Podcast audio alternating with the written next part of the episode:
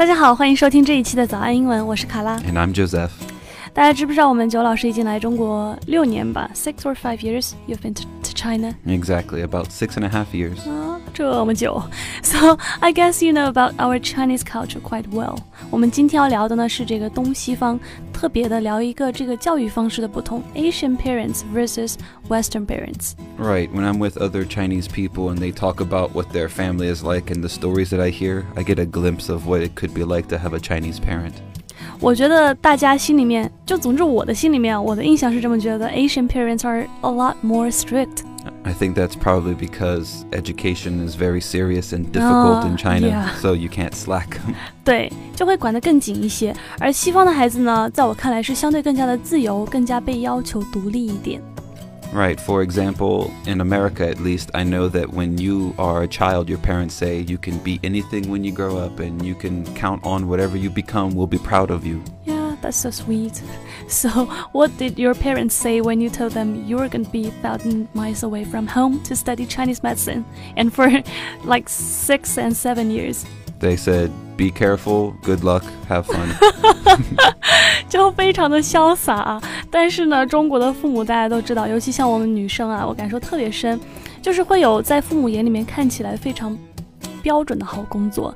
You can be an engineer, a doctor, a lawyer, a lawyer, a teacher. Oh, if you want a risky fun job, try dentist. Why is a dentist risky? 所以呃，但是如果对于呃女生，你对你的父母说啊，I wanna establish my own business，那么你的父母恐怕就要和你促膝彻夜长谈了。 You crazy? 对他就会觉得你疯了吗？天哪！ 所以今天要和大家聊的呢，就是这种东西方父母教育方式的不同。如果你想要查看本期节目的文字笔记呢，欢迎微信搜索关注“早安英文”，然后私信回复“笔记”两个字就好了。另外，我们为大家准备了免费的神秘学习大礼包，请微信搜索关注“早安英文”，回复“福利”两个字就可以看到啦。And Joseph, how old were you when you fell in love with someone for the first time? Mm, maybe 17, 18, 19? I don't remember. so did your parents know that? I think so. Yeah, why? You know, in China mostly, if you tell your parents you're in love with someone, I know exactly what they're gonna say. oh, what are they going to say? You think you're in love? You're too young to understand what love is. All you need to do is to stay in school, study hard, get a good job, and then marry someone. Oh, my, my, my mom kind of maybe said something like that, except the marry really? someone part. Yeah. But I've heard many people around me, their parents might say that, you know, it's your life, so it's your own business what you do, and the child thinks they can take care of themselves. So I would think maybe it's a little bit the same, but possibly, yeah, it could be very different. They would just be Mm. very happy that you found someone. 对，早恋的朋友是不是在这一点上非常羡慕这个西方的孩子们？ 然后呢，还有一点我觉得非常明显的就是亚洲人，尤其是在亲情这一块儿，大家都是非常含蓄的，就很少去在口头上面表达。Asian parents tend to express less emotions. It's not that they love us less, it's just they are less likely to say that out loud. We seldom hug, and we almost never say I love you, I miss you to, to each other. But I know that's what most of Western parents do. Oh, yeah, I think so. I guess you can always hear things like this on TV from America. You're a father, and I just wanted you to know that we love you so much. No reason, we just wanted to let you know that we love you.